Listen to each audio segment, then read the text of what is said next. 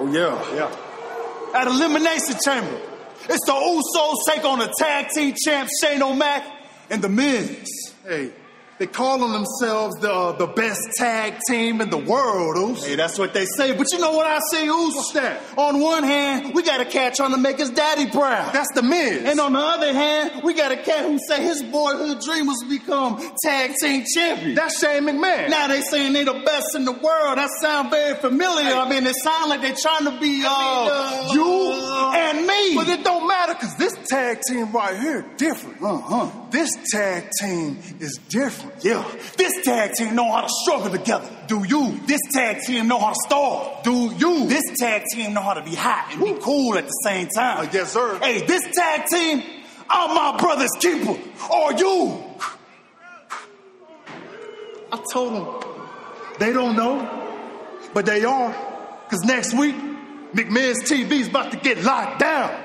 Shane, the Miz, welcome to the Old Soul Penitentiary. What's going on, ladies and gentlemen? Welcome to episode 142 of the Hoots Podcast, live on Apple Podcasts, Spotify, Overcast, Stitcher, goddamn every podcast platform known to God's green earth. Welcome One really to the called program. Overcast. Yeah, I think Overcast and uh, Breaker. I think that's what it's called. Oh, Podbean too. That's another place where people upload their shows. So yeah, anywhere you have a podcast, you can probably find our show. uh, anyways, welcome to the show, everybody. My name is Josh Lopez. You can follow me on Twitter and Instagram at the Hoots Podcast. I am alongside the Clown Prince, Adam Daley. What's up, my brother? Josh, what's going on? Hey, listen, first and foremost, let's get this out of the way. Um, I love admitting when I'm wrong, and hey, I was a little off about my Super Bowl prediction. Not not the winner, obviously, but um, yeah. yeah. so much for that being the highest scoring or one of the highest scoring Super Bowls in history, huh? Kind of Yeah. missed that just a bit, but um, Just yeah, other, a bit outside. other than that, trying to figure out if we even watched a, a football game or if that was a scrimmage, and um, yeah, got some wrestling in this week, I guess. So I guess we we get on with it. Your your prediction was off, and my level of personal interest in the game never wavered while it was going on. This shows two things. It was a low bar for my interest in both teams that were Right. playing. So Listen, this shows two things. If you guys have paid attention to anything I've talked about football wise all season long, American football wise, uh, when it comes to the Raiders, I'm always dead on. The rest of the league, I don't know shit. So at least you know what I mean. At least I know my what I care about. That's all. So you can say that about a lot of people, though, and a lot of things too. yeah, I don't try to pretend to be like I. Who didn't think it was going to be higher scoring than that? You know, was it like three nothing? I heard. Oh god, man. I don't know. I, I kind of get this nice, like, little chuckle inside that the Patriots won the Super Bowl in the Falcons uh, stadium after what happened a couple years ago. So I'm trying to figure out what's going. Yeah, the Falcons Stadium is busy, man. It's a busy looking stadium. Yeah, It looks like an origami thing came to life. Like a little kid wished an origami creature would like come to life as a as a stadium, and fucking Yeah. grew up into the Atlanta Falcons new stadium. like let's say like the Patriots or like John Cena, and John Cena actually beat CM Punk in Chicago. Like that, that's how I feel when I watch the Patriots. It's Uh, well, it, it's interesting living in Pittsburgh, uh, listening to all the chatter about Brady and their six Super Bowls versus the Steelers' six Super Bowls now, and Hey, I don't. I, they they're the last team that should be whining about anything. They got enough issues that they need to fix. First off, oh, we won six titles, but we can't even control our own fucking divas on our own roster. you know bro, la- last thing about this, and this is actually a, a couple of the people that I spoke with that, you know, just kind of wanted to see how they were feeling about it, and they were Steeler fans. They brought up a really good point, and they were like, listen, I hate to say this, but he's going to get seven. And I'm like, like, what do you mean? He was like, just think about it. He was like, this, what he, this was an off year for them. He was like, they weren't, even- there was no way they, they had no business winning the Super Bowl this year. He was like, and you don't think he's just going to get one more? He was like, he accidentally got one this year. And like, basically either like Belichick or Brady, insert whoever you want to for he right there. But, um, Right. I heard that from a couple different people that, that I thought would, would be a little more upset about it or whatever, but they were just like, he's, he's just going to break the record now. So we're just, you know, kind of accepting it. It's pretty wild, man. It was wild. Probably because the game was so boring, people just got lulled into a sleep and they're like, whatever, it's just take Yeah. it. Kind of, kind of reminds me of uh, Derek Jeter a couple years ago when he won his um, World Series against the Phillies. I think it was a few years back. Like they had that first like three P and they had their little dicey going on, and then it was just like one in between. And the Yankees weren't even that great to be honest with you that year. The Phillies was like the hot start team. Uh, hey, that was like ten years ago. So guys, don't don't come for me to uh, for baseball uh, analysts or expertise because my not not my interest, but my attention to what's going on with baseball has been long gone for the last couple years. Yeah, I haven't watched baseball in this decade. so, so I'm I'm out of that conversation. All right. Uh, besides the game, uh, what did you think about the NFL uh, 100 commercial? Did you get to see that? Nope. No. Nope. Oh, Wait, is that the one that had all the players in it? Yeah, in, in a ballroom or whatever, and it was. Mm-hmm. Um, I don't know, man. I guess it's cool. I it's it got to be a little much. Sometimes I think it's a little much, but at the same time, we when we see stuff like that for wrestling, we pop for it. You know, no, no matter what promotion it is. So it's like, you know, I don't want to, you know, I, I don't know. I just I'm not as I see through the the NFL's smoke and mirrors so much more now. You know, when you're older than when you're younger, and it's like I just don't want to. I don't want to deal with any of it. Just let my Raiders go play at a different baseball field in the Bay Area and let us be they made it very poignant with the Bears players in there because uh, the NFL started with the Bears, so they're doing this whole centennial thing. The first person to speak is uh, Mike Singletary. The first tackle goes to Brian Urlacher. Man, I, I, I, am surprised how fast Deion Sanders still is these days. Jesus you know, Christ! you know what's funny for for somebody to knock Steeler fans a lot. Bears fans kind of sound a little bit like Steeler fans sometimes. Sometimes. In in what ways though? Because the Steelers will ultimately pull out. Look, this is why they the, this Steelers in this commercial with this point for this for this because steel curtain and blah blah blah. But it's like, oh well, god, they, just let a commercial be and not dissect it. Come on now. I, I wasn't dissecting uh, that part. Facts. uh, Um, it was probably by accident. It was some nerd with like fucking some ginger with curly right. ass hair, and it was like, oh, no, I'm just gonna put this dude looks cool. I'm gonna put him first. Yeah. he looks uh, like my he looks like my eighth grade shop teacher. Yeah. um, Do they still teach wood shop, or is that a very fucking '90s thing? I wanted to um, read a quote today uh, from Corey Graves before we get into the wrestling talk. Uh, you know, we're gonna we're gonna get into what's going on with the matches heading up towards the elimination chamber and uh, catch up with what's going on with that. Uh, t- they're doing the AEW Las Vegas like ticket rally thing. Like I guess everything with AEW now is a rally. So uh, we they got this event going on in Vegas tonight. So I don't have any info as far as what their new announcement is, but we can talk a little bit about it towards the end of the show.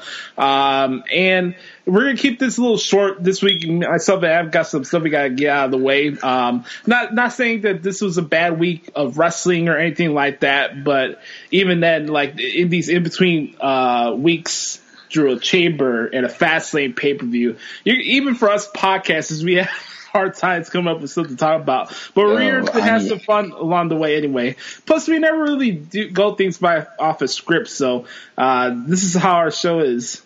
Right, right, right. Plus, I'll admit, I am like when I say I'm super swamped with work. It was like I wasn't even in a way going to do the show this week, but with Valentine's Day next week, I might not be on next week's show. So you know, we gotta, I'm, I gotta, you know, figure it out. So it might be two abbreviated appearances by me, which will only boost ratings. The Less I'm on here, the higher the ratings go. So.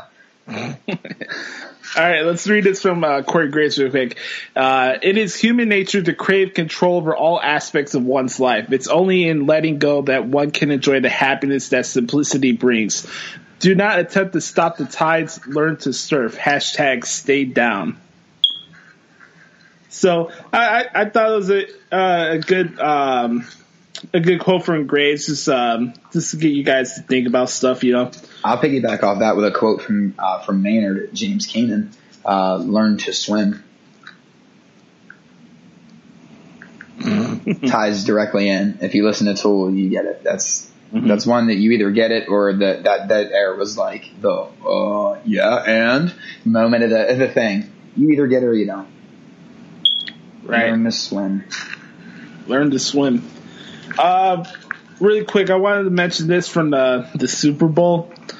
Um, I, I don't know what it is. Like, um, I'm, I'm I'm watching the game, and obviously there's been a lot of conversation about oh the game was boring or whatever that there wasn't enough So offense. It Um, was horrible. I was like, I was watching a regular New England's Patriots game, and it was like we had Foxborough invade Atlanta. Like every time they got first down, you would think you you think it was the Patriots home game by watching the game this past Sunday. Yeah, I, I, I thought that stood out to me. It stood out to me a lot because a lot of people are trying to pump up the LA market out. Oh, LeBron's with the Lakers. Uh, The Rams are a good football team. The Chargers are on the come up. Uh, they got new stadiums they're building out there. Um, you know, everything's about California trying to get it up into like more popularity than, than the East Coast. But uh, one thing I've always learned about sports, even for being 24 years old, is that LA goes like this, up and down, when it comes to their actual interests in their sports teams. And I just found that very interesting that you have practically a road team, quote unquote, in the Super Bowl, but most of their fans dominate the, the city and the stadium that they're in.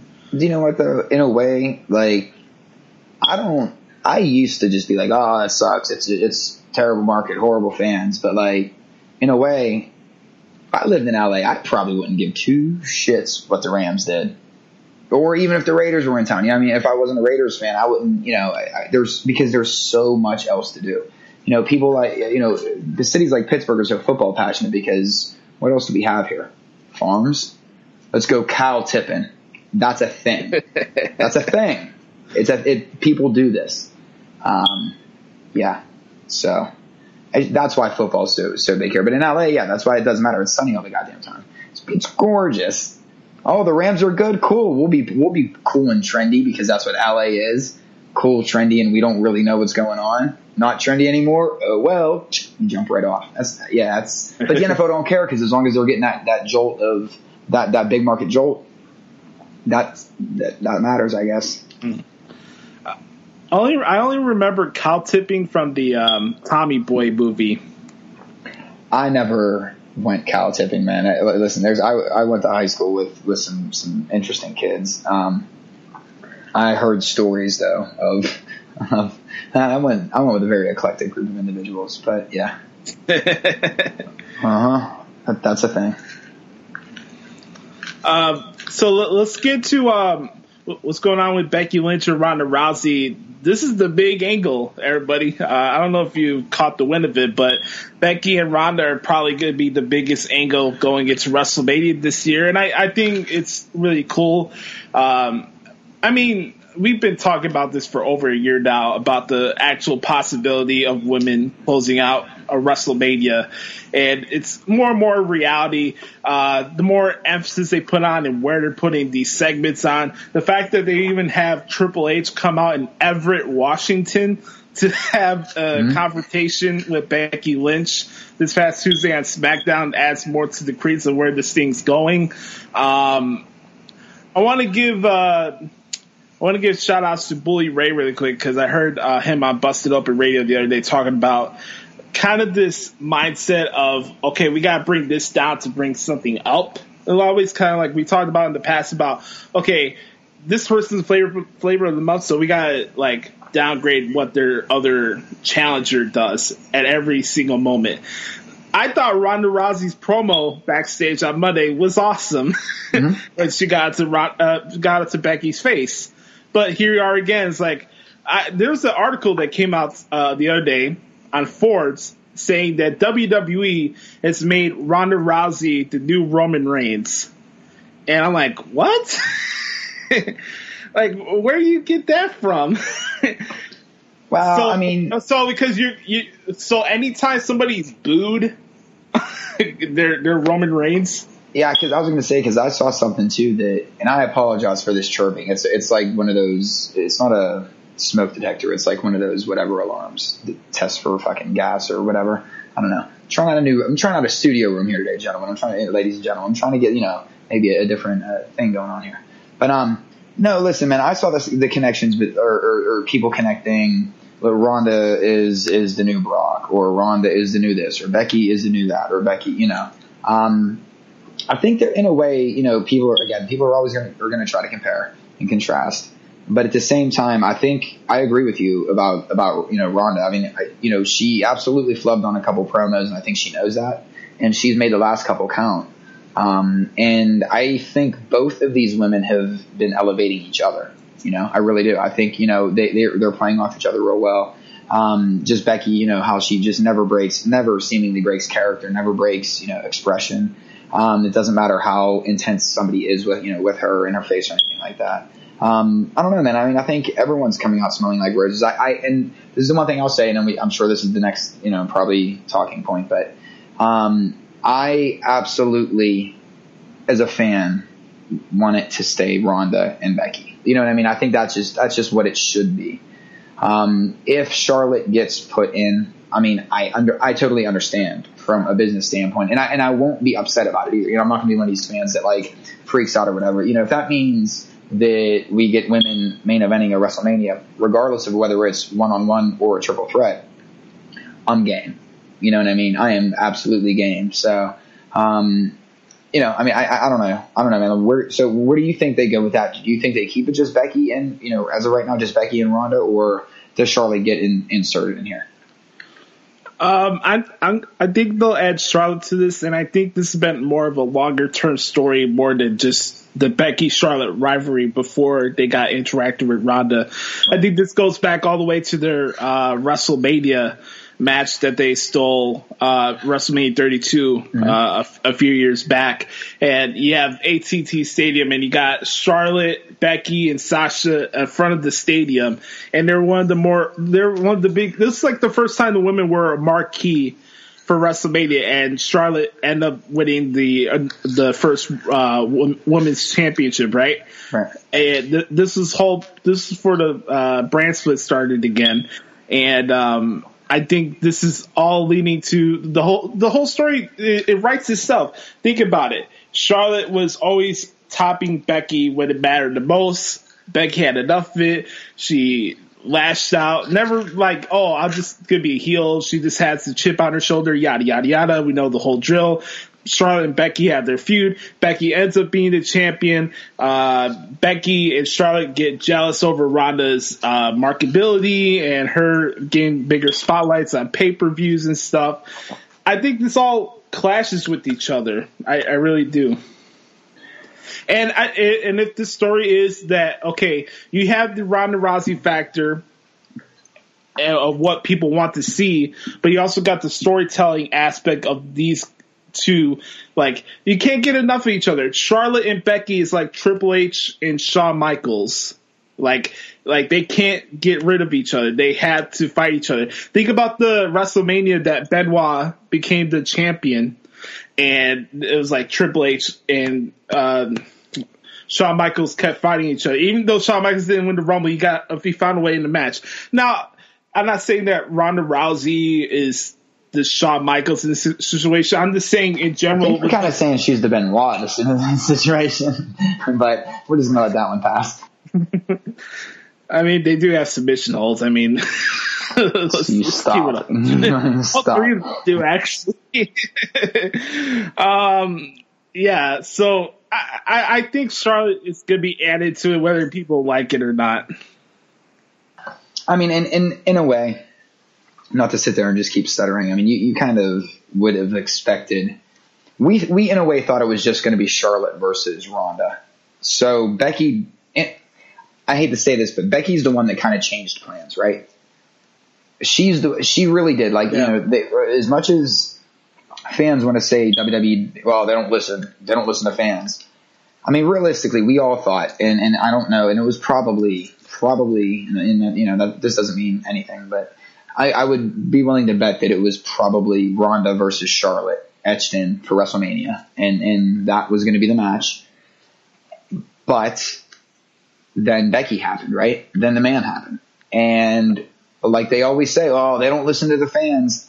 This is more of we got we, we should appreciate the fact that Becky. And I'm not saying this isn't taking anything away from Becky because she earned that spot in there. But sometimes this is what you know they're they're not just going to replace Charlotte and just do like a switcheroo because it, you know that there's still a reason why whether you like it or not she's she is a flair. You know what I mean? You're getting wrestling royalty. You're getting um, a wrestling purist in a way out of Becky Lynch, and then you're getting a crossover from UFC. So you're kind of getting one style of every wrestler that every internet mark goes nuts about, right?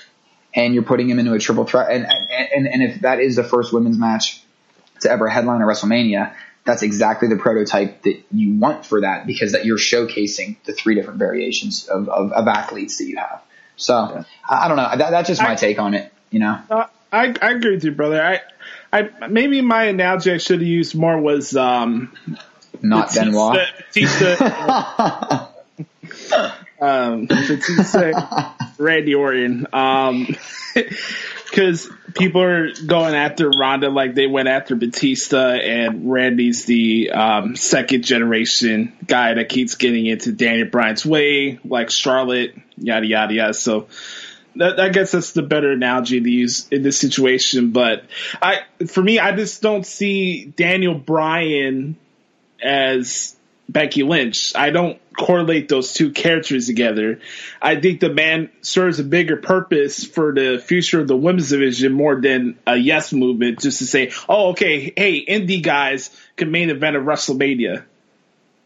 Right. No, Daniel Bryan was the underdog. Becky Lynch is the outlaw. There's, you know, I guess that's, that's the difference right there. You know, um, yeah. you know, I guess, uh, I don't know. I, I, don't know. Yeah, I don't. And, and of course, everyone's going to instantly go back to that one because that was the most recent. You know, that's the most recent time people can remember. Well, which is kind of BS too, because if you look at it, the very next year, uh, they and I don't want to say they gave. Obviously, it's the man earned it, but when they decided to uh, cash in Money in the Bank at WrestleMania, that was absolutely, I think, listening to the fans. You know, I, I really think they knew that it was it, it was time to take the gamble, and they had the right person, and they had, you know, it was just the right scenario where it was high risk, high reward, you know, or it was more low risk at that time than in high reward. So, um, yeah. and I think it paid off in spades for them. So that, you know, this is the same kind of scenario, but, but everybody remembers the Daniel Bryan moment, you know, because, because it was, it was a longer burn. You know, Seth Rollins came in and kind of stole with Money in the Bank. We had to, you know, we, I don't say we had to, like it was bad, like, but you know, we went through the, the Daniel Bryan storyline of him being an underdog, where this is, is something that's, in my opinion, totally different. This is the outlaw and why the, the Austin comparisons are coming in. I want to bring up Seth Rollins really quick, brother. Um, this is this is something I've been thinking about for the last couple weeks, and you know, Seth Rollins wins the men's Royal Rumble match. He's going to fight Brock Lesnar at WrestleMania. I think this journey that Seth Rollins has been on since uh, coming back from the um, the knee surgery, and this is where he's gone from. So think about this.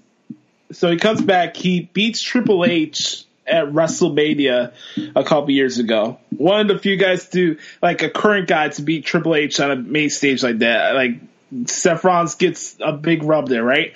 Uh, he has that rivalry with Triple H, which was one of my one of my favorite WrestleMania matches over the last couple years. Triple H, I thought that was really good. Uh, last year he won the uh, Intercontinental Championship. Uh, he started off the show, and now he's getting a chance to main event uh, WrestleMania, and, and, whether he beats Brock Lesnar or not, we'll see what happens. But uh, have you noticed more of an emphasis on Seth Rollins uh, since he's came back, or you feel like other people were like, okay, yeah, he gets some wins here, there, or he's, and he's still being held back? Uh, I, you know what? I never really looked at Rollins as being held back. I, I think that there was a time where, and I think Rollins is a smart enough guy now, especially. I mean, he's he's you know he's been there long enough. He's he was the man for a while. He was you know uh, he kind of carried the torch there for a little bit before the injury. After the injury, I mean, when, when you do have time away, it does regardless it, it does mature you, and, and I think that that's when you can kind of take a step back and start to appreciate the business end. And not in what you can do, and like I always said, it's what you can not only do for other people, but do for yourself at, at the same time. And with that being said, I think that when he came back, um, it wasn't anything of like they they were holding him down. I think that he was just listen. He's got a lot of business ventures outside outside. You know, he's got a, a lot of things going on that way. He does a lot of PR work for WWE, and he was still you know trying to make and, he, and was making something happen with mid mid card titles, tag team titles. You know, and in a way, his his stuff was kind of getting interrupted with injuries. You know, first Dean, and then and then Roman, and then you know so and and obviously there's no fault to, to anybody in that, but when you're you know so for Rollins' character to kind of he you know in, in him Roman and Dean all kind of kept getting lost in the shuffle because of each other's injuries and, and each other you know. Um, so all, I mean, all of that being said, no, I, I never, I never thought he was being underutilized or, or left behind or I did, I think that they, you know, he did what was asked. He, you know, cause just like Becky Lynch, man, and this is where I want to compare the two. And I, and I've, I keep saying this and I've, you know, I've said it for years on these things now, but the re- certain people, and this is why like, you know, as much as people knock him, like Baron Corbin is going to always have a job there because he does what's asked. He does what he's, what's, what, what's, what's asked of him because he's there to make. He knows that if he makes other people better, he's also making himself better. Um, the same was like with Kane. You know, you look at all these other guys, but you know Becky and and um, and you know Rollins both. This has been coming for a long time, man. You know, and it was just sooner or later when you know that you have that crowd, you know, behind you, uh, you know eventually that window is going to open because either something like this, like there's there's potential competition on the horizon and you know you better start, you know, really pleasing the fans or, or, or, whatever, you know, or even if it has nothing to do with anything, you know, related with, with any other wrestling promotion out there, just in house, if you decided, you know what, now we're going to find, we're finally going to run with Becky for a while.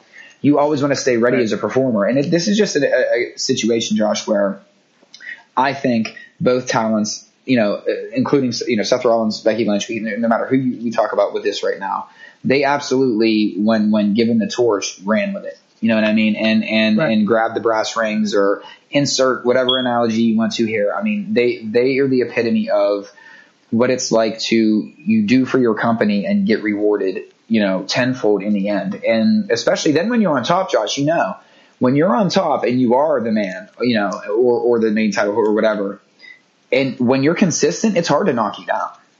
They always say it's hard to get to the, once you're at the top, it's hard to stay there. And that's absolutely true. Unless you're consistent, right? And right now they're pretty consistent and, and merch is consistent and everything, you know, everything that needs to be consistent is consistent. So I'm right. Gonna, yeah. And, um, when you look at both shows, if if you had to ask anybody who's like the most consistent performers on both Raw and SmackDown, you would say Seth Rollins and Charlotte. Hmm?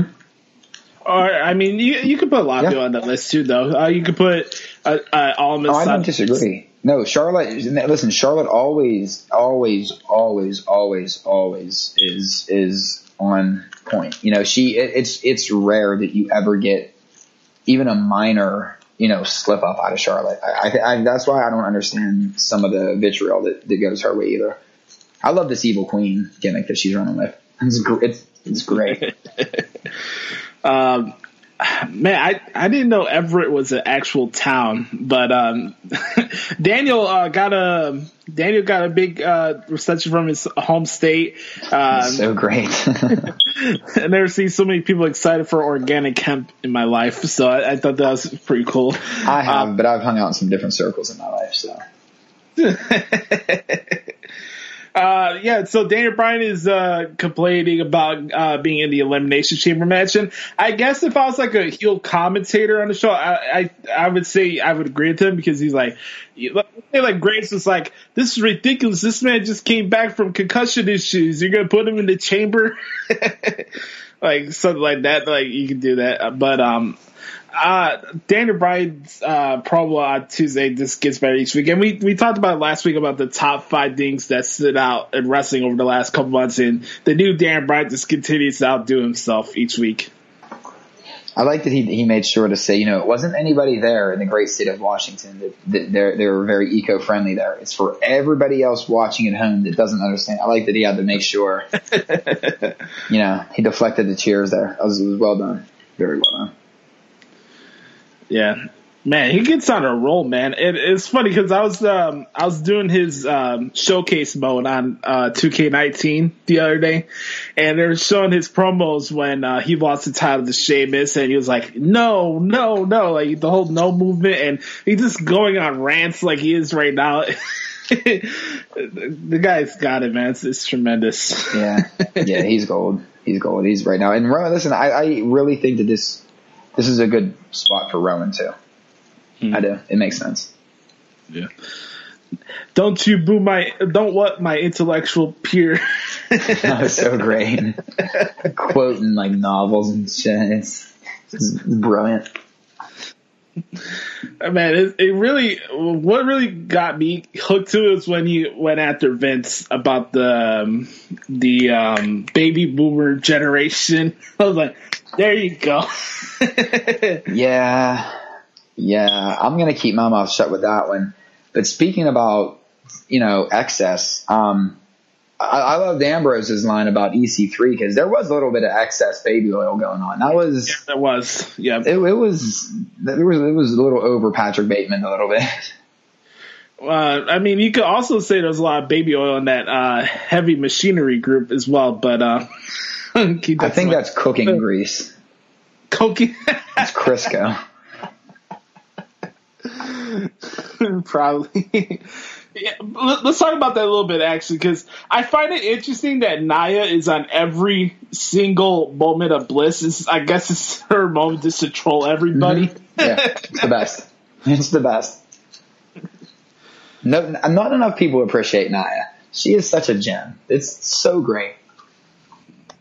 Um, some people are salty, like, why don't you let EC3 talk? hey, so you want to know everything about EC3 by by the moment? like, I my friend Dedrick sent me the this the other day, and this is the creative geniuses that are out there that could look everything better than everybody. Mm-hmm. So somebody bury your friend on on a podcast. No, not him. This is uh, not uh-huh. from this is from somebody else. oh, okay. I was like, oh man. No, that's your good brother. Uh, no, I'm not gonna rip them. Uh, but I'll say this. Um, this whoever I forgot the Twitter account because it's so fucking stupid the idea.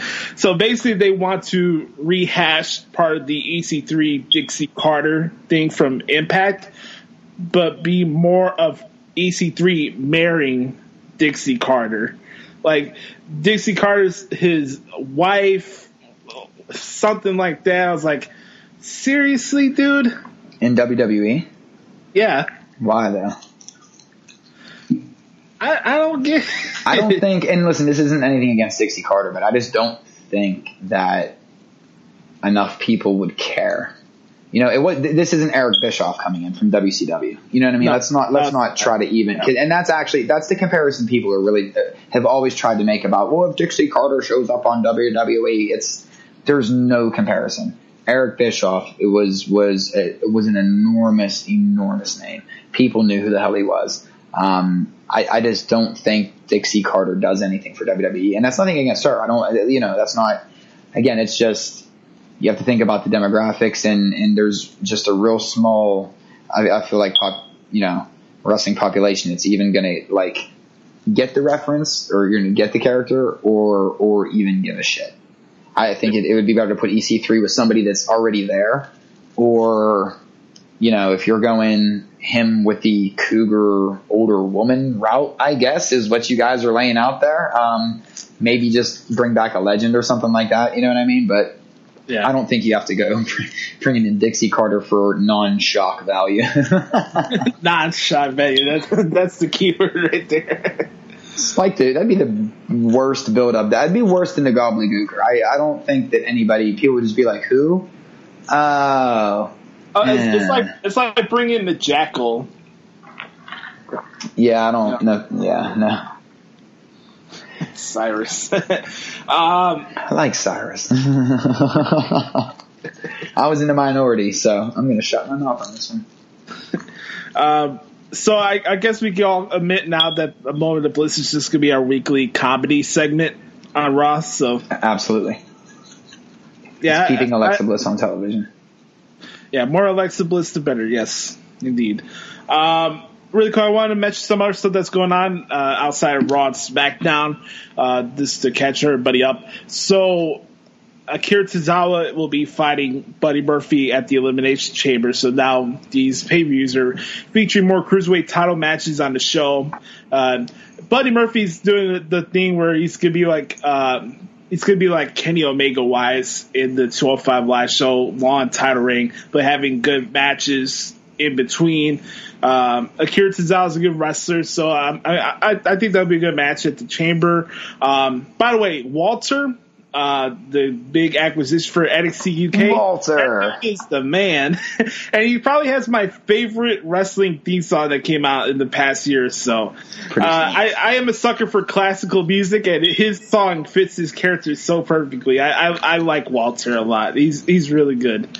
Um, what else I was going to mention? Um, oh, NXT. So they did this Worlds Collide tournament uh, during Royal Rumble weekend, right? So you have people from 205 Live, NXT, NXT UK.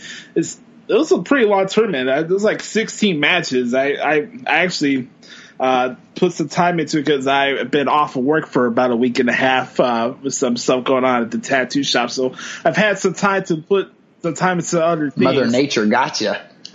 yeah, she Nature. gotcha. I got got. yeah, so I, I was able to uh, uh, document that tournament really quick. So Velveteen Dream wins. He he won the tournament, being Tyler Bate in the finals. So whoever won the tournament, they got to choose uh, to fight a champion they're choosing from whatever brand. Uh, so he decided that he's going to go after Johnny Gargano at the NXT uh, North American Championship. Uh, so that's what came out of NXT last night.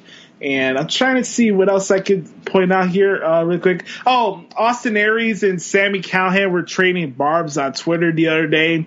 Um, you know, Sammy Callihan is the, you want to talk about outlaws. That guy doesn't give a shit who you are. he just runs his mouth. yeah, for sure. Uh, yeah, he, he, he calls himself the Draw now, and he's like one of the bigger stars on Impact now. And Austin Aries was pissed off that uh, Sam Callihan took minutes out of his pay per view main event time slot um, when uh, Austin Aries was still with the company and he was the champion. So they were going back and forth on Twitter. I thought that was pretty interesting.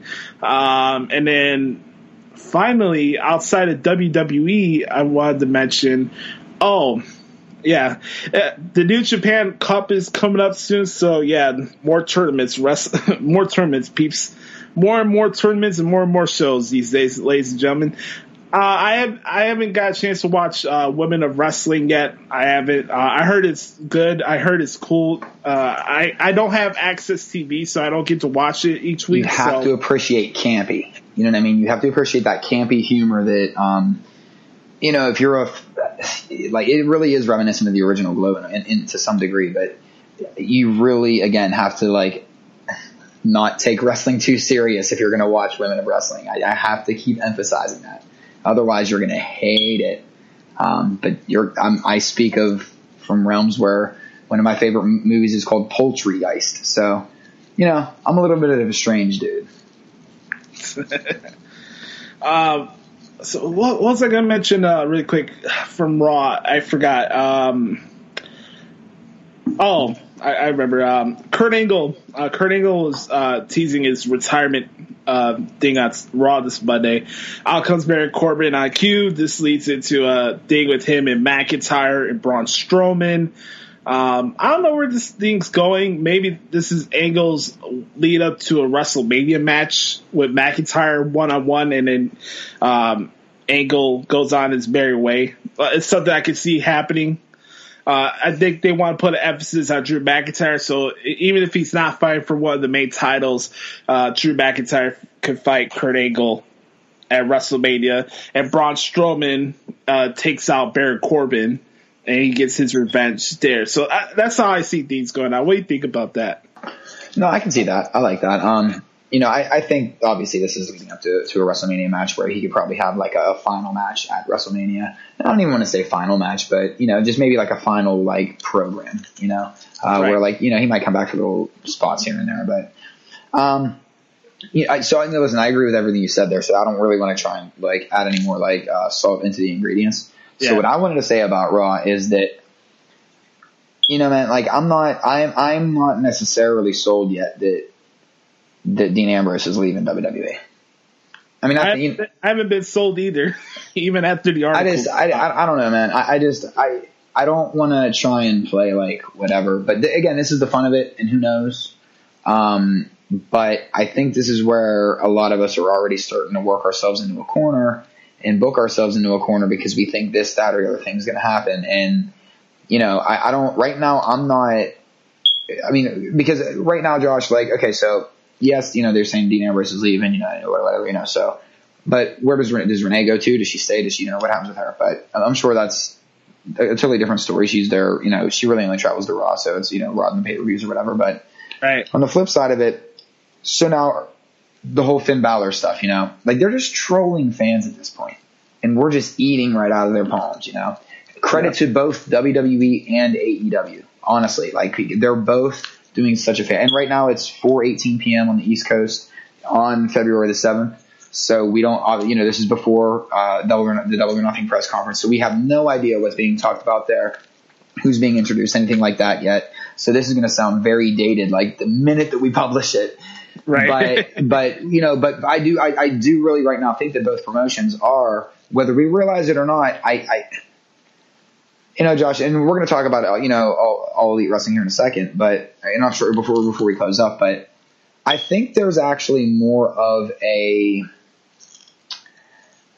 I think, and I could I could be completely wrong, but I do think that there's more of a brother and sisterhood between locker rooms where, but you know, what I'm not necessarily saying some of the higher ups in maybe WWE, but maybe, but I think that you know both locker rooms, both AEW and WWE, are pulling for each other to succeed. I don't think there's like there's ever going to be like bad blood between these two companies like the Right. fans want there to be. You know, I think I actually think the fans are going to make this more of a feud than either company has to. And I think both companies are realizing, wow, we can actually not, you know, obviously not work together, but because they're so they're going to compete against one another, but or you know, but or to you know attempt to compete against one another, but um, it's still. I think they both know it's like a wink, wink, nudge, nudge. It, it's back to let's see who can one up each other, and it's all again beat a dead horse. It's all best for business, you know. So I don't. I think that WWE isn't as they wouldn't be as hesitant to tease departures as they maybe would have been in the '90s because they know that they're still, you know, their their numbers are still going up. Their numbers are still going up. So we can say this, we can say that. Ratings don't matter, guys, anymore. You know, no, no, we don't watch it live. You know, it's a rare, small percentage that watches wrestling live. And, and even a lot of people that are watching it live are still fast forwarding through the commercials on a DVR, and that doesn't give them a Nielsen rating anyway. So, if so facto, you know, um, let's just call it like it is. Like, yes, I, I understand that they matter to a degree, but they're, they're almost, it's at that point where, like, Radio Shacks were still hanging on for a while too. you know, so I don't know, but that's, that's where, you know, I mean, yeah, but that's just where I'm going with, with Dean, man. Because I actually, I really thought, you know, Dean was cool on, on Monday night. He had a nice little promo coming out and interrupting everything. And, you know, this could just lead to an angle of frustration where, who knows? You know, who knows? It may, maybe he does leave, maybe he doesn't. But I just, I, I, I hate that, you know, the one thing I realized Monday night was I hate that people are already getting so far ahead of themselves. That, oh, Finn Balor must be leaving. Uh, you know, the Good Brothers must be leaving. Uh, this per, like, everyone must be leaving. Randy Orton's leaving. Lesnar's leaving, you know, and, and listen, it's, We're leaving. and some are, and let's let's not get it twisted. Obviously, some are, and but that's like let's let it all happen first, guys. Like my God, let's let at least this second uh, press conference, which is going to be killer. So once, again, once people listen to this, it's going to sound dated, but um, you know, we'll go from there. Yeah. It's uh it's the uh the um good old fashioned oh my one relationship didn't work out and I'm gonna make everything to make sure that this guy is right for me, yada yada yada, you know th- this this this uh this entity is perfect. There's no flaws to it. I'm not gonna I'm not gonna be uh, dubbed again or got like you mentioned earlier. I'm not I'm not gonna be made look a fool again. Like you, only make yourself a fool when you keep trying to push something more than what it is. Right, right, right. That's why I like, you know, like I said, I like, I love how they're doing it and, and how they're teasing little things like on being the elite this week, like the, the little subtleties of at the very end, the, the Kenny Omega spot where, ah, I'm going to class. I'm going to go with the classic character. I think it's Claire and, I forget, fucking, I forget the dude's name. Wow. I'm disappointed in myself. But then at the last minute, he switched it over to Claire, which was supposed to be like the newer, his new mission instead of going with the classic mission. So, you know, because and he said that, and that. So I don't know. What does that mean? Does that mean Kenny shows up, which he probably does? It makes would make absolute sense for him to show up there today. Um, but I don't know, man. I, I the one thing that I hope that we get, um, well, let's we'll, we'll talk AEW in a second. Let's let's we'll, we'll, we'll pull something from SmackDown, brother. What else other than than Becky and, and Daniel Bryan? Uh, pull something else from SmackDown that you really like this week. I really like the Usos promo. I'm going to be playing that at the beginning. For sure, it was good, man. Yeah, yeah. I'm to be playing that at the beginning of the show this week.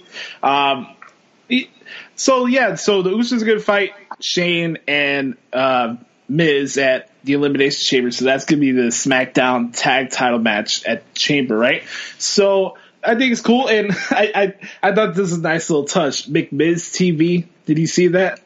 Yeah, I saw it. I just didn't want to bring it up, and I don't, I don't, because now we're in a McDonald's situation where everything is like, I just I think, want chicken I nuggets. I think there's a reason for that, though. It, I find it very interesting how fast this chamber pay per view is going. Because think about it, it's a week from this Sunday, and we're just coming off the heels of the Rumble. I think some people are still trying to even like digest and come out of that whole Rumble weekend, even still uh, this time this week. You know, so I have a feeling that with the fact that they brought Mrs. Dad to say that he's proud of him and this and that, this this partnership is not lasting that much longer. It's no, not. no, God, no. no. Um, I know it's early for predictions, but I don't be surprised if the Miz uh, attacks Shane at the Chamber. Something, some the Usos are going to bring us something personal during this Miz TV segment next week. I can see it. You see, are going to start there. So I really thought that the promo the Usos had, they, they always cut good promos. They're, especially when they made so this solid. character change a couple years ago, they've been on point with their promos. Remember, that was always my complaint, dude. We we actually booked uh, like a dream card years ago on your show, and I said the Usos versus the Young Bucks, and everybody was like, uh, uh, not the Usos, and it was like, yo, don't don't hamper them because they were in the paints at the time, you know what I mean, and in the neons. That wasn't their. they were doing what again? They were doing what they were told, man. They were just doing their job. Um, right. You can't take away what they were doing, you know, inside the ring. And no, man, promo wise, they're always solid. I always look forward to, to an Uso segment. The Usos always get me hyped up too. Um, I listen. I like Naomi and Carmella's little tandem this week. Yeah, I, I, I like that, that was cool. The fabulous glow. Yeah, yeah, it was all right. To it, hmm it was cool. You know, I, I find this chamber match for the women uh, pretty interesting because like besides Sasha and Bayley, you don't have the bigger, bigger name women stars in there. But I don't think that's a bad thing either, though. Like I saw some people like, "Oh, why are you wasting the chamber for these women in there?" Well, it's not about the women who are in the match; it's about crowning a championship. Plus, it's you know what I mean. This is almost the lay cool factor of it. Of you want to make, and I don't know, maybe this is just me, but I feel like you want to make sure your first tag team, and you guys know probably where I'm going with this. Your first women's tag team shouldn't just be two people that they threw together. Like, um, I know you guys aren't going to like this, but but Sasha and Bayley, for example. Ultimately, right. we know there were two singles stars that that can each go for the championship title anytime they want to, realistically, right? Right. When you have a team like the Iconics, that they're so they remind me so much of Lay Cool, you know. And what Lay Cool did with the belt, how they broke it, there was like the friendship necklace or whatever. And then they yeah. took the title and broke it in half or whatever. Um, I don't know, man. It just I, I, I feel like they would be a cool team to to run with at first, and I don't I don't really care about the the popularity over popularity. They they draw heat from the crowd. Um, you know, then you can have your happy go lucky story or whatever. But I would just like to see it like an actual tag team win the first one. You know, or listen, Mandy Rose and Sonya is another one I, yes. on the list. That I would love to see. Um, for, mainly because I want to see Corey Graves' reaction. I'm not gonna lie. No, I, I, no, we, are listen. We're, we're big Sonya fans here. Um, my, you know, my daughter really looks up to Sonya Deville for a lot of different reasons, and uh, so we always, you know, we always pull for Sonya and Mandy. Um, I, I pull for Corey Graves' commentary all the time. So I mean, it's the, it's the perfect storm of, of everything that we love here in the Daley Household. So, um, I'm trying to think of who else is in this on the on the uh, on the Raw hold side. Hold on, didn't didn't Byron say this week? Are you only going to talk about Mandy Rose during this match? He's like, yep. yep. Yeah, there was something. They always try to call him out every week for it, but um, it's it gets better and better every week. I don't blame him though. it's great, and it's funny that people get so mad about it online. You have a wife. Yeah, well, it's it's it's a character, man. Like it's, it's right. It's, it's like come on. But what do you think of the angle where they're spinning it around? How how they're saying it's it was Naomi's fault and Naomi was bullying them and and it caused her to or, like go through all this emotional distress and lose her boyfriend. It's the revenge factor. And what do you think about that? I thought it's, I just thought it was interesting that they actually brought up tough enough into the thing that they actually went back to tell the original story and you know even watching that uh, season of Tough Enough, a lot of the performers, not just the judges, but like the in-house talent that would come in, were kind of like salty towards the uh, Tough Enough contestants on the show. I remember uh, uh, some I forgot what it was, but there there were certain wrestlers that were salty towards the Velveteen Dream. Think about that. Velveteen Dream was in the same Tough Enough class as uh, Mandy Rose and uh, Sonya Deville. That's um, crazy. See, I didn't watch that year. I really should have, but I forget why I didn't watch. There was just so much going on. All right, this is a good way to get. Uh, hours. This is a good way to uh, everybody to go check out the podcast uh, and subscribe to our channel. I uploaded an interview I did with the Velveteen Dream when he got eliminated uh, for Tough Enough. It's I put it up yesterday on our channel, so if you want to listen to that, uh, this type in the Hoots Podcast on iTunes. And the, the, cool thing about Anchor now, I can put any episode I want on there, so we don't have any limit issues. So the, this is a, a, blessing here. So if you want to hear my old interview I did back in 2014, I think with Velveteen Dream, go check it out. It's pretty cool. Dipping into the archives, I like it, man. I like it. The archives, man. Patrick Clark. yeah, you know what's funny about him? He's so like into marketing his own brand and stuff. Yeah, he called his uh, Periscope chats Patrick Scope. Like there is no listen. There is no Patrick Clark. It's a, there is only Dream. Yeah, that's there that's is only right. the Dream. There is no Patrick right. Clark. Yeah. Um, what else stood out from SmackDown to you? Ah, uh, man. Yeah, I mean, I, I like the whole like you know scuffle they did at the end. Usually, I'm not big on you know setting up the whole elimination chamber matches. You know, they always have to have the the conflict where every you know combatant is in the ring at one time. Um, yeah, I, I thought they did it in a really cool way this time. Um, I, I really enjoyed that. You know what? I, I, I like how they're building up the chamber. Um, and just Daniel Bryan again keeps you know sticking out to me. But I, I do like how they're building up the chamber. I think they're building up a really nice pay per view. Is for what's supposed to be a filler or an in between.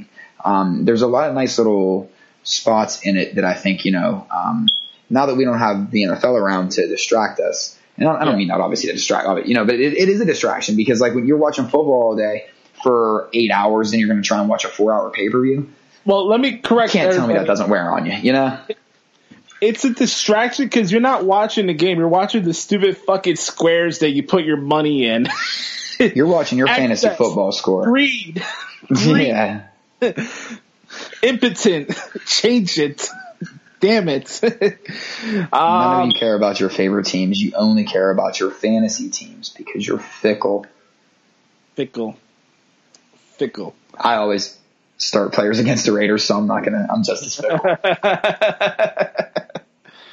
oh man, I, I, really enjoyed the uh, Mustafa Ali uh, Randy Orton match. I, mm-hmm. I, thought that was really good. I liked his uh, promo backstage too. I've actually really been enjoying his promos a lot. Like I think I'm I'm glad that I, I actually really thought Cedric Alexander was going to get more of the main roster rub. Um, and it's not that I'm glad because I listen, I, I love them both. I, people are going to take that the wrong way. Yeah. In, in oversensitive 2019. But I really am glad that that Mustafa Ali kind of got the got the push first. Um, I think just because we were, it came it came a little more out of nowhere. It was a little more organic. You know what I mean? Yep. By the way, I'm grabbing my phone for a reason because we have uh, our weekly uh, tiny dick syndrome moment of the week that I'm going to bring up here before uh, we go into uh, AEW talk to wrap this bad boy up. Uh, so this week's TDS moment of the week brought to you by, you know, Wrestling Twitter, where you, where it's the home of TDS. Um, as soon as wrestling Twitter became a thing, I remember, like a phrase. I remember looking at Sam going, "Oh, this is, it's all downhill from here." Yeah, thank God I didn't come up with that uh, saying or dub. The fact that that's a real thing is just absolutely mind blowing. Uh, how people are not losing IQ points by the second. Oh, they are. You all are. Yeah. what this chirping in the background is actually like an experiment just to see if anybody starts wigging out. Yeah. The ne- the neophytes in your uh, guess. Yeah, yeah, right. Um, all right, so here we go. The this week's TDS moment of the week brought to you by Wrestling Twitter uh, says it's a travesty that Mandy Rose, of all people, are fighting for the inaugural SmackDown Women's title. The fact that we have a woman who's not even tall as Sable or and as less attractive as Sable at that point adds more to the fact that she's not worthy of being in this match in the first place. I don't understand why Sable has to get brought into it. And I don't, and again, there's another scenario where it was cool for Sable to beat up men, but why isn't it for Nia Jax? Um, yeah. you know, um, not to keep throwing examples out there, but, um, I, I here's another thing I, I, just, I guess I don't get, man. Like, I don't, I don't understand why Sable's the reference point, but, you know, I think Trish is more of a, a comparison to, to Mandy Rose, but, Yes. Is, this is also different. She, we're, we're talking about the tag team titles, right?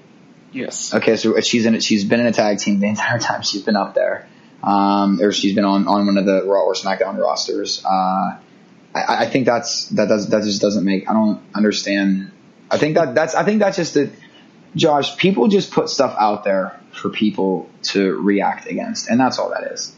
Yeah. That, that's ultimately what that that whatever tweet you just read, whomever it came from, or whatever you know outsourced uh, you know, troll farm, put it out there. It's it's, it's it's ultimately just to get a reaction. That's all.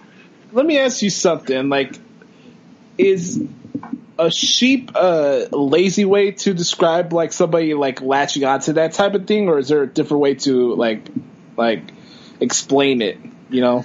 No, I mean I'm done with the whole sheep thing. Look, everyone calls each other sheep. In a way, everybody is. Like, everybody, that's why that's why I'm asking this. Is yeah, like, it's it's it's all tribalism, man. It's all everybody just you know it's it's feed it's it's it is once again feeding I guess either someone's own narrative or because first of all I don't understand who wouldn't want Mandy Rose in this match. That, that's that's beyond me.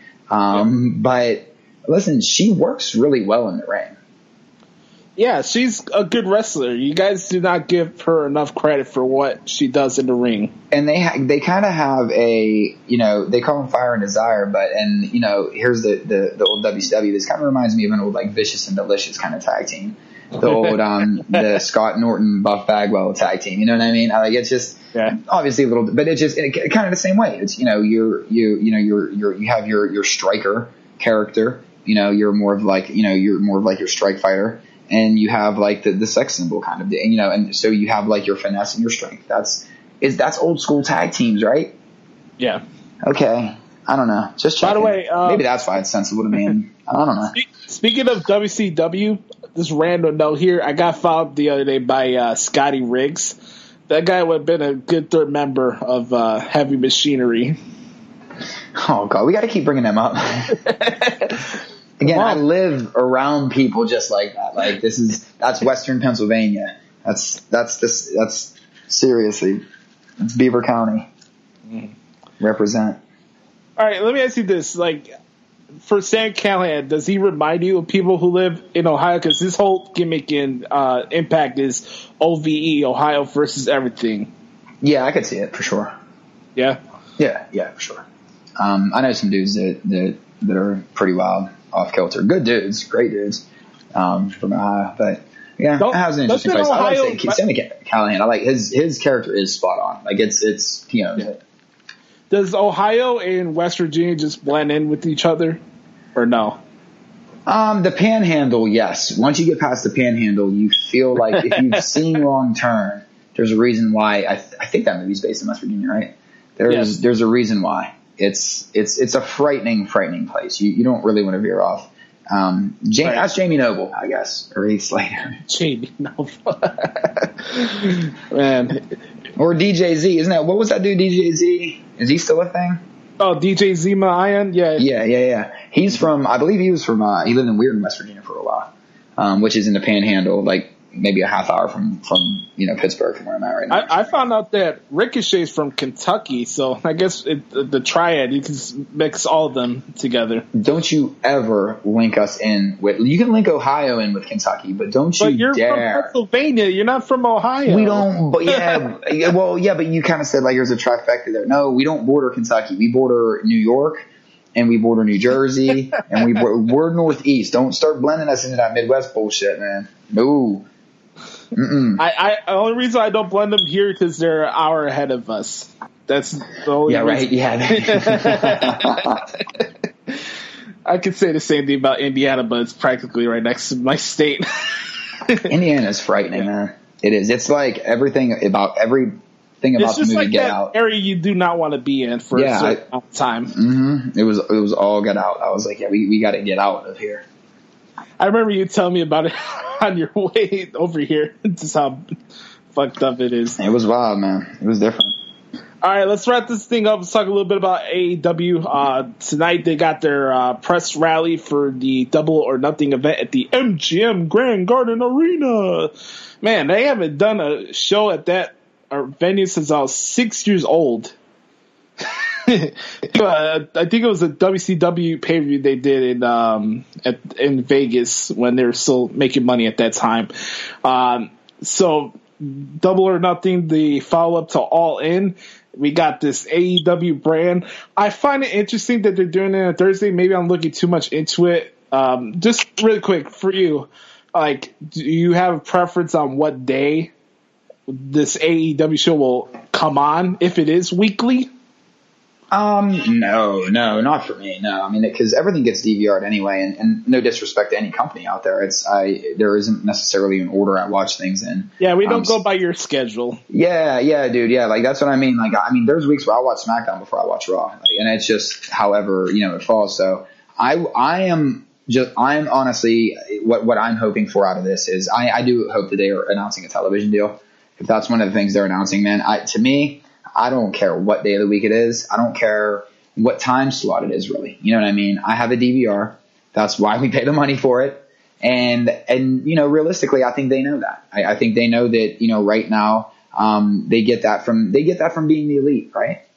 You know, Yes. Mhm. so they, they understand, you know, 20 minute bursts. I mean, they, they really have us watching half hour shows. You know, sh- television shows are 23 minutes long, 20, 20 or a half hour when you include all the commercials. Typically, your sitcom, your whatever, it's it's 22, 23 minutes long, and they're that's what typically being elite is, right? So they're already running half hour shows, you know, without wrest- without a wrestling, you know, actual wrestling matches attached to it. So in a way, they're already laying the groundwork, you know. Um, so a TV deal, dude, for me would that would be that would be exciting for me. That that's one thing I would like to see come out of it. Can, can Papa Buck uh, make all the entrance songs? uh, I'll be down for that. and by the way, if he needs help, I could uh, maybe play some uh, acoustic rhythm guitar in the background. I'm, They- I'm free to help out. They wouldn't want me going near any sort of musical instrument, so or a microphone for that matter. Voice for hire. but I don't want to get people like like super like I don't care. why, why should I care if people get offended? People get offended if you blink at somebody these days. For God's sakes, um, I have a feeling Ryback's going to be on this thing. It would make sense with it being in Vegas. I'd be, oh, dude, that and I actually think, again, I, I think it, that would be a good spot for him because he's got so many outside business ventures that he wants to dip into. But let's face it, Ryback is a guy that you can love him or hate him, and, and, and I don't care what anybody says about him. You at least have to respect the fact that he is his own person. He, you know, he he Yeah. he walks to the beat of his own drummer, whether you like it or don't like it. This is a man that is self-made. He went to WWE. You know, he didn't like the way they handled it, and at the time, everybody blamed Ryback. You know, just you know, and, and it, everybody thought it was strange that I was getting Ryback's back at the time. You know, um, but I think it's a. I actually think it would be a, a nice fit for him, man. Um, because there is a draw factor to him. I, I don't care. I don't care what anybody says. There, I, I do think that there is a draw factor, and I think the problem with WWE is a lot of times you're overexposed, and Ryback in smaller doses, or where he's not as limited to a PG audience, might be a completely different character, right? Because like Batista TV 14 versus Batista TV PG is a little different, right? Yeah, it, it, it's different, but also as a performer, you should be versatile to perform in whatever television rating you're on. No, absolutely. I, I know. I agree with that. I agree with that. But I think that some people, um, when you look at, can you imagine George Carlin having to strip some of his material down so that there was less Yeah, profanity? I, I get your You, point. you yeah. see what I mean? And I'm not, Yeah. you know, and, and I think that Ryback is a guy that if he had because intensity was his big thing, right? I'm not saying like everybody should go out there and it should be profanity, you know, everything should be profanity laden and and and all that kind of stuff. But Ryback, because of the intensity factor with him, I think I don't know, man. I actually think he could work in in AEW. I do, man. I really do. I'd be okay with it. And again, with it being in Vegas, makes sense. The only thing I do not want from this, and we're gonna wrap this up in a couple minutes, I do not want to see the Disco Inferno on this fucking thing. I mean, no, listen, delete, I, delete. I know, delete, I know, but I don't. I never knock a hustle. That's the thing. I'll never knock a hustle, even though it. Oh, yeah, a- a so guy who- chauvinistic. but a guy who hires women for his uh, strip club in Vegas. Yeah, uh, Well- or whatever the fuck you want to call it. I mean, if he's running a script club, though, you got to hire somebody. Somebody got to do the hiring. So you think Jericho's gonna be there? Is he just more than a performer? Is he actually gonna be like the hype marketing guy along Um, with Cody and them? You know what? I think that he could be there, but in a way, I, I almost think that this should be about maybe whoever else to bring. It. Actually, I'm good with it either way. I think he absolutely. He, you're never going to not want Chris Jericho around, right? He's Right. always going to add to the show. So if you're asking me, I you know I'd love for him to be there. Um, I heard he's doing a second cruise. That'd be cool. Yeah, that's cool. Listen, and, and why not? And that's where that's good for. And again, this is great for all wrestling guys. This is this is a good thing. This is a really really good thing.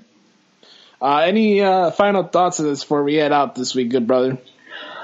No, man. I just you know what? Um, it's good to see. I was watching a little bit of of you know them walking around uh, the arena up there and and you know kind of mapping out the place and. Um, I, I'm interested to see, you know, what the announcements are. So as soon as we're done taping them, you know, the, press conference starts like in like two hours or something. So everything we talked about is already null and void. But, um, you know, I, I, I think they already announced that they, uh, have another, uh, uh, athlete in the women's division. Um, I think they, you know, I, I want to see maybe a couple more signings. Um, but again, man, I'm not, I, I don't need too much too quick. You know, um, everything that they're doing, I feel like they're just giving us little morsels here and there, and that's that's really what's making this work. You're you're really building that that the, the foreplay is serious with this one. So, um, But, by the way, I, I, I like Conrad Thompson. I think he's a cool dude. And I speaking about hustling and entrepreneuring, and, you know, getting oh your, yeah, for sure. He he does he does a great job at that. Mm-hmm. Uh, but if he's actually like hired, like he he's a part of this company, um, I don't know if we need him to be like the master of ceremonies for all these like press conferences. You know what I mean? Right, right, right. Like I want to know, like it's, it's there's only so much you could do with like what you're doing wrestling wise. Like who who's gonna be the announcers? Who's gonna be like the ring announcers? Like who's who's the actual hype people on the scene Because it's not gonna be like all in where every AEW show you need to have Cody and the Young Bucks welcome everybody to the show on the stage every single week. It's gonna it's gonna get old really quick. You know? Would you? so- You know, I, I um, yeah. Well, you know, what? I, I don't know if it would though. I mean, if they if they were signing exciting people and figuring out ways to kind of build hype for matches, it, they're they're doing it in an old school prize fighter kind of.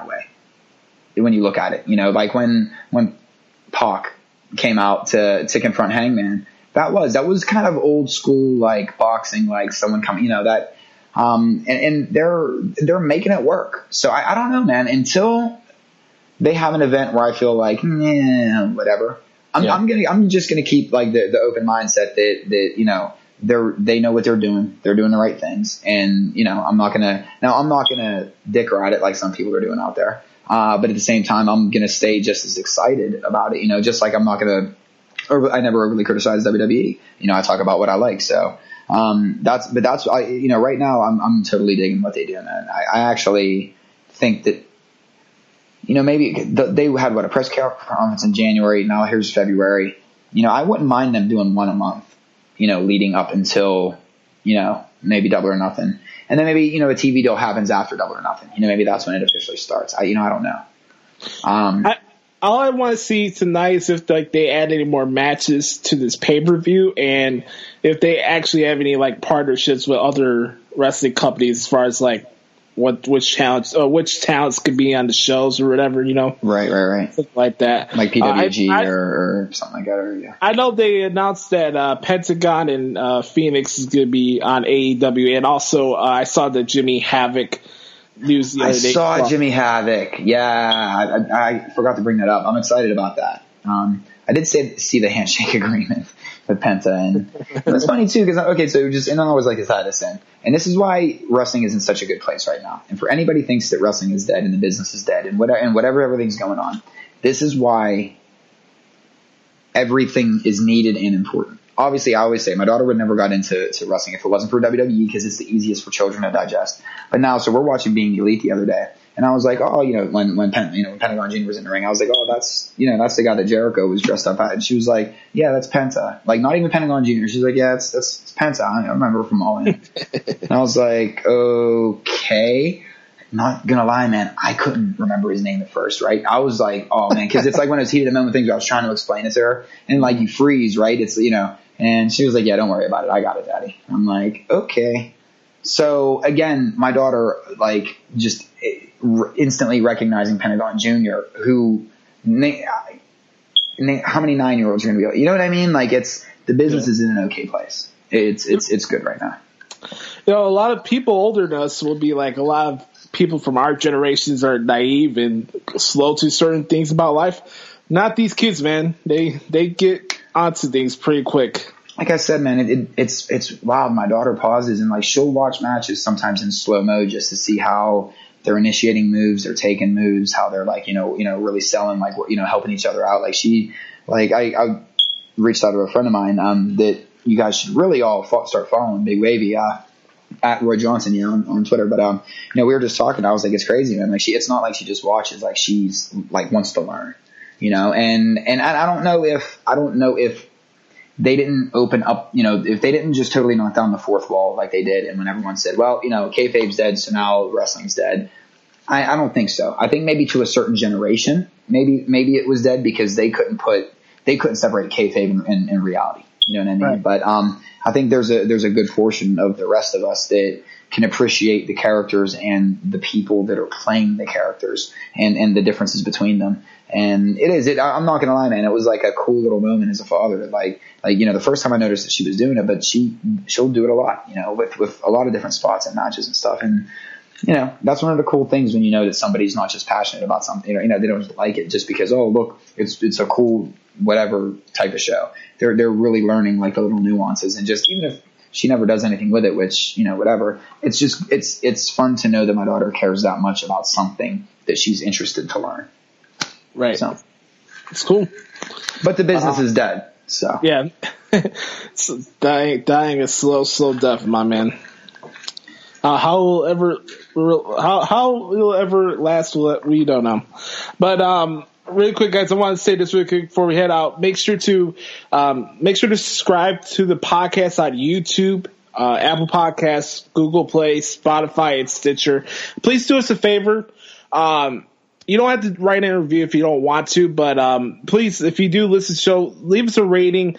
Just let us know where we are with the podcast right now. I'm happy that we're able to get these shows back on all these like stream platforms for you guys to eat, get the access to it because sometimes YouTube can be kind of shady and like sometimes their infrastructure doesn't work with their apps and stuff. I can attest to this because I do listen to a lot of stuff on YouTube and they're hit and miss. And uh, I know a lot of the content creators are kind of pissed off that they took like monetizing off their uh, channels. And uh, I've been doing YouTube videos since 2013, and I feel like YouTube is holding money back from myself for some stuff I upload. I was looking at the channel; it's like it's crazy. We're close to almost 50,000 views like with the number of like podcasts we put on there just in total of all the stuff I put in there from the past.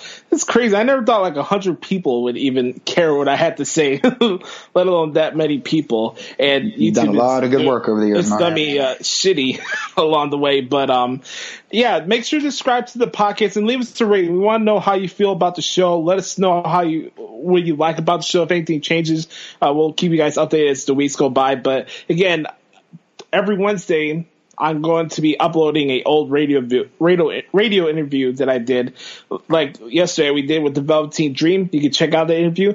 I don't know who'll be next. You never know. So uh, we'll, keep adding some more content on the podcast, and um, hope you guys have a great weekend. You can follow me and Twitter at Twitter and Instagram at the Hoots Podcast.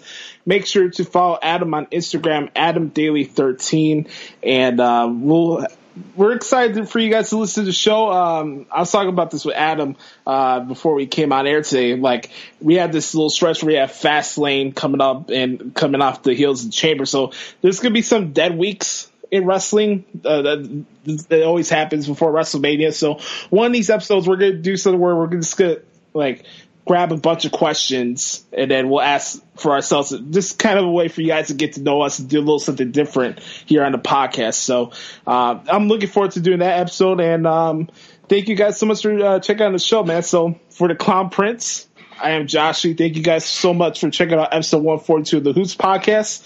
And we'll talk to you guys next week. Peace.